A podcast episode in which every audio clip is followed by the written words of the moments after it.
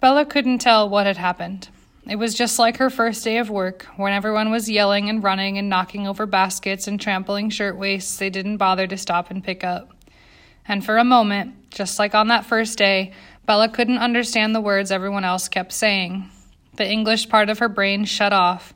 The Yiddish words in her brain evaporated. Even the Italian she heard around her sounded garbled and foreign. Then she smelled smoke, and the words made sense. Fire! Sprint! Fuoco! Jane clutched her shoulders. Where do we go? What do we do? Jane asked. We always had fire drills at school. What, where have they told you to go in the event of a fire? Bella didn't know what a fire drill was. People were, people were crowding in all around her, shoving and pushing from behind, blocking the way in front of her. The tables on either side of the aisle seemed to be closing in on her. She was penned in, just like a goat or a pig. No better than an animal, Bella thought, and somehow this seemed all of a piece without with not being able to read and wanting only food, and Signor Carlotti spitting on her, and Signor Luciano cheating her. I bet back home your family slept with goats and chickens in the house, Signora Luciano had sneered at her once, and Bella hadn't even understood that that was an insult. But now she'd seen how other people lived. She'd seen what Jane and Yetta expected out of life. She refused to think of herself as a hog in a pen, waiting to be slaughtered.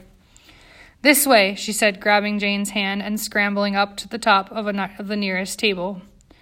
From there, she could see the fire. It was blowing in the back window, one huge ball of flame rolling across the examining tables stacked with shirt- shirtwaists. The flames kept dividing, devouring stack after stack of shirtwaists, racing each other down the tables. Where are they trying to get to? Bella wondered. The first flame leaped from the examining table to the first row of sewing tables. It's coming toward us, Jane screamed behind her. Where do we go? Bella looked around frantically. Girls were packed in around the doors and the elevators.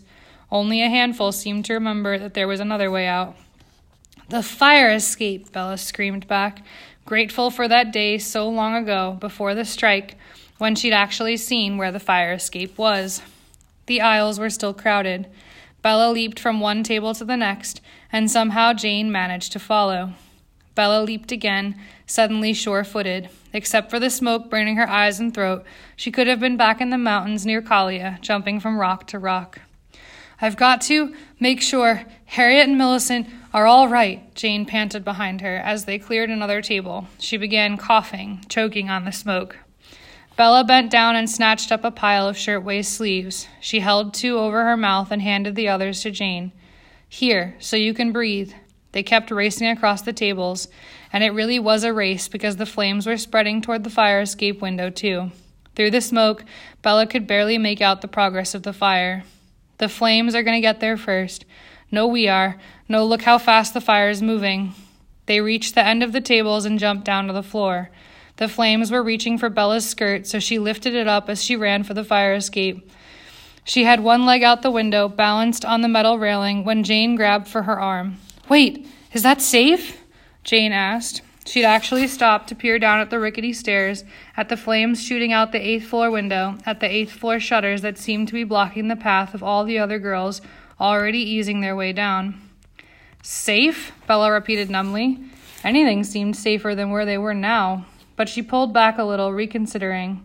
She shifted her weight back from the foot that was on the fire escape to the knee perched on the window sill and in that moment, the fire escape just fell away. Madonna mia! Bella cried. Jane grabbed her, pulling her back in through the window. The other girls! Jane shook her head, maybe meaning, don't ask. Maybe meaning, I saw it all, them falling. I can't even begin to tell you how awful it was. Bella tried to remember who'd been ahead of her on the fire escape. Dora, Essie, Ida, all of them.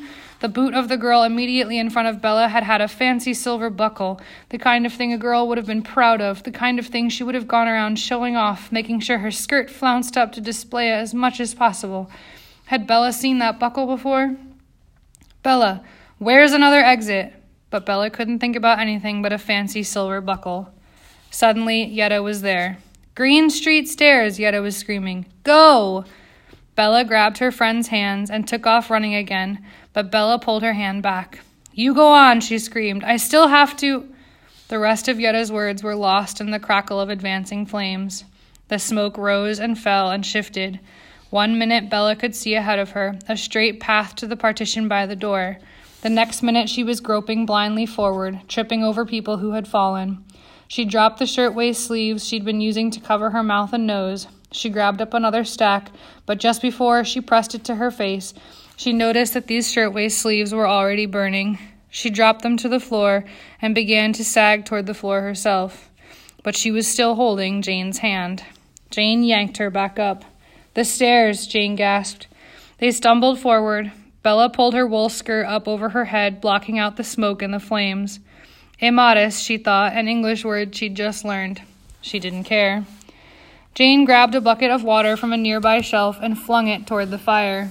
Some of it splashed back onto Bella. None of it seemed to reach the fire, or if it did, it didn't make any difference. The flames kept shooting forward.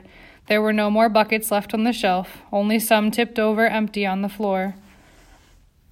The girls will be so scared, Jane breathed, and Bella knew she meant Harriet and Millicent waiting in their father's office upstairs. I've got to. She stopped, looking down. My skirt, she said.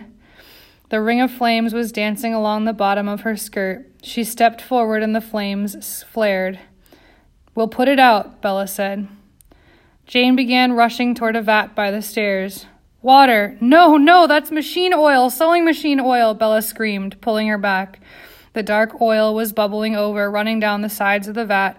The fire was beginning to race along the streams of oil.